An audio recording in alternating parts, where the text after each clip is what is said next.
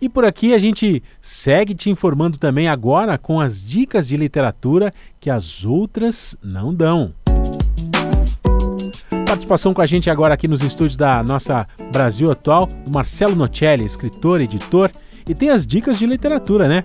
Hoje é dia de novidade. O que, que você tem pra gente hoje aí, Marcelo? Tudo certo? Tudo bem. Hoje eu, eu tenho falado aqui sempre de prosa, de romance, conto, crônica, mas hoje eu vou abrir um espaço para falar um pouquinho de poesia, é, esse gênero de extrema grandeza literária e ao mesmo tempo sempre tão carente de leitores. Eu, inclusive, conheço muita gente que tem o hábito da leitura, que lê diariamente prosa, mas que diz que não tem muita paciência, ou não gosta, ou mesmo não sabe ler poesia. Então, em verdade, eu vos digo que ler poesia faz muito bem para a alma e também para a mente. E, e, pode ser estimulante e viciante, inclusive, porque, segundo um estudo da Universidade de Liverpool, a leitura da poesia estimula muito mais a mente, os sentidos e a reflexão do que qualquer livro de autoajuda, que normalmente te dão dicas e metas que você já sabe, não consegue cumprir e, quando consegue, não funcionam. Então, essa pesquisa da Universidade de Liverpool mostrou que a atividade do cérebro dispara quando o leitor encontra palavras incomuns ou frases com estrutura semântica um pouco mais complexa, eh, de forma a manter potencializada toda a atenção do indivíduo, coisa que não acontece quando esse mesmo conteúdo se expressa por fórmulas fáceis e cotidianas como acontece nos livros de autoajuda. Né? Então hoje eu trago aqui a dica de um livro de poesia mas digamos que um nível ótimo não só para quem já gosta de ler poesia, mas também para quem quer começar a ler poesia, porque é um livro de fácil entrada no contexto, entendimento, mas ao mesmo tempo um livro também bastante imagético, que estende as possibilidades do verso livre e contrapõe muitas imagens melancólicas, solitude, contemplação, lembranças criadas a partir de afetos e de gestos simples do cotidiano. Eu estou falando do livro A Coragem do Primeiro Pássaro, do André Damer. O André é mais conhecido como desenhista, cartunista, né? atualmente ele publica seus quadrinhos, as tirinhas, nos jornais Folha de São Paulo e O Globo. Malvados talvez seja o seu HQ mais conhecido. Ele também já venceu quatro prêmios HQ Mix e ganhou um jabuti com o quadrinhos dos anos 10. Mas o André Damer também é poeta e A Coragem do Primeiro Pássaro é seu terceiro livro de poesia, publicado pela editora Lote 42.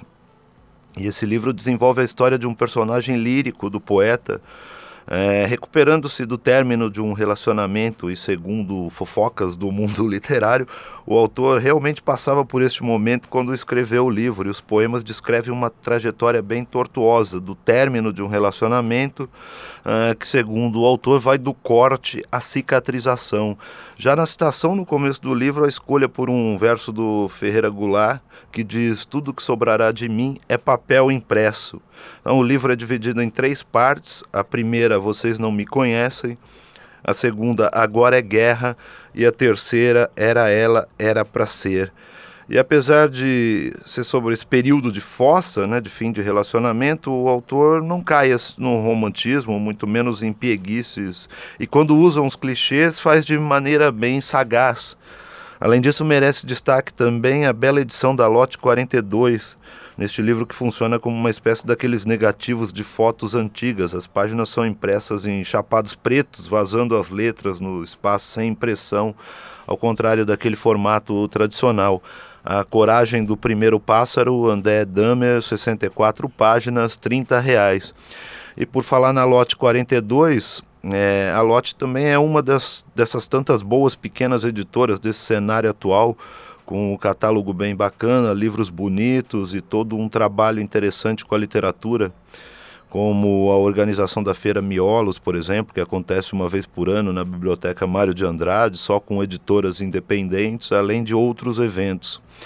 A Lote 42 foi criada em 2012 pelo casal de editores Cecília Borlaive e João Varela, e durante a Copa do Mundo de 2014 no Brasil, a Lotte ganhou bastante destaque na mídia porque, aproveitando aquelas manifestações que ocorreram contra a Copa do Mundo por aqui, eles anunciaram uma promoção que daria 10% de desconto a cada gol que o Brasil sofresse. O problema, ou a jogada de marketing não pensada, né, aconteceu quando o Brasil perdeu de 7 a 1 para a Alemanha. E no dia seguinte, os leitores estavam na loja virtual do editor em busca dos livros com 70% de desconto. Em três horas, o estoque de mais de 2 mil livros da editora se esgotou. E aí, como disse o próprio João Varela, na época era a falência da editora decretada. Mas isso não aconteceu, ainda bem, porque a notícia dessa fatídica promoção rodou o Brasil e a editora se tornou conhecida nacionalmente ali naquele momento. Inclusive, até hoje, a editora mantém a promoção 7 a 1 toda vez que tem jogo do Brasil com a Alemanha. Mas, claro, agora com os títulos e o estoque definido para promoção, né? Porque vai que acontece de novo. E nestes anos todos a editora prosperou, se firmou aí na publicação da literatura indie brasileira e tem agora também a Banca Tatuí e a Sala Tatuí. A Banca Tatuí que veio primeiro foi inaugurada logo após esse episódio do 7 a 1. Era uma antiga banca de jornal que estava abandonada ali na rua Tatuí, no bairro da Santa Cecília, e a Lotte comprou o local e transformou numa banca de livros, a primeira banca de livros de rua, que vende não só os livros da Lotte 42, mas também de outras 200 editoras independentes de todo o Brasil. Além de lançamentos, o teto da banca também tem servido de palco para shows de bandas e músicas, músicos autorais em eventos animados que acontecem por ali. Em 2018, no prédio em frente à Banca Tatuí, a Lote 42 inaugurou a Sala Tatuí, um espaço cultural multiuso para cursos, palestras, cineclube e exposições. Então vale também essa dica e um passeio para quem quiser conhecer. Uh, a Banca Tatuí que fica ali na rua Tatuí, número 275, na Santa Cecília. E quem sabe já sair de lá também com o livro A Coragem do Primeiro Pássaro, do André Damer. E por último, para falar da nossa agenda aqui, eu vou dar a dica de um lançamento que na verdade é muito mais que um lançamento. Que acontece amanhã, quinta-feira, né, dia 20, às 20 horas, ali no Sesc Pompeia. É o lançamento do livro Raul Seixas, Não Diga que a Canção Está Perdida biografia do Raulzito, que foi escrita pelo jornalista e crítico musical JB Medeiros, publicado pela editora Todavia. Então, amanhã, além do lançamento e dos tradicionais autógrafos, acontece também um bate-papo entre o autor, a jornalista e apresentadora Roberta Martinelli e o músico Lucas Santana, que também já teve aqui na rádio, né, recente com o Colibri, e eles vão falar não só sobre esta obra, mas vão conversar também sobre a carreira, a trajetória, esse universo Raul Seixista, é, que é sem dúvida um dos maiores ícones da nossa cultura brasileira. O bate-papo ainda será seguido de um show do bloco carioca Toca Raul, que vai apresentar clássicos e músicas menos conhecidas do repertório do Raul, com versões em marchinha, frevo, samba e maracatu. E todo o evento é gratuito, mas é preciso retirar os ingressos com uma hora de antecedência na bilheteria do Sesc Pompeia.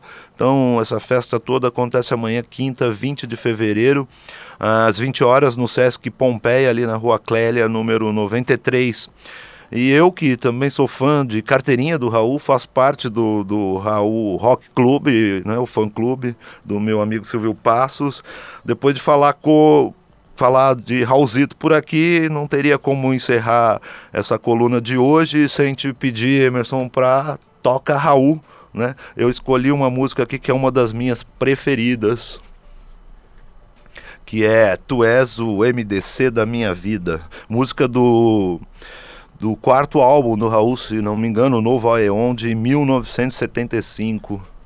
É isso mesmo, 75. Bom, eu não poderia deixar de tocar nossa vinheta, porque a gente tem uma vinheta para esse momento, né? E já que você é fã de carteirinha do Raul, vamos, vamos nos juntar então ao clube, porque na Rádio Brasil Atual também tem um momento Toca Raul. Viva!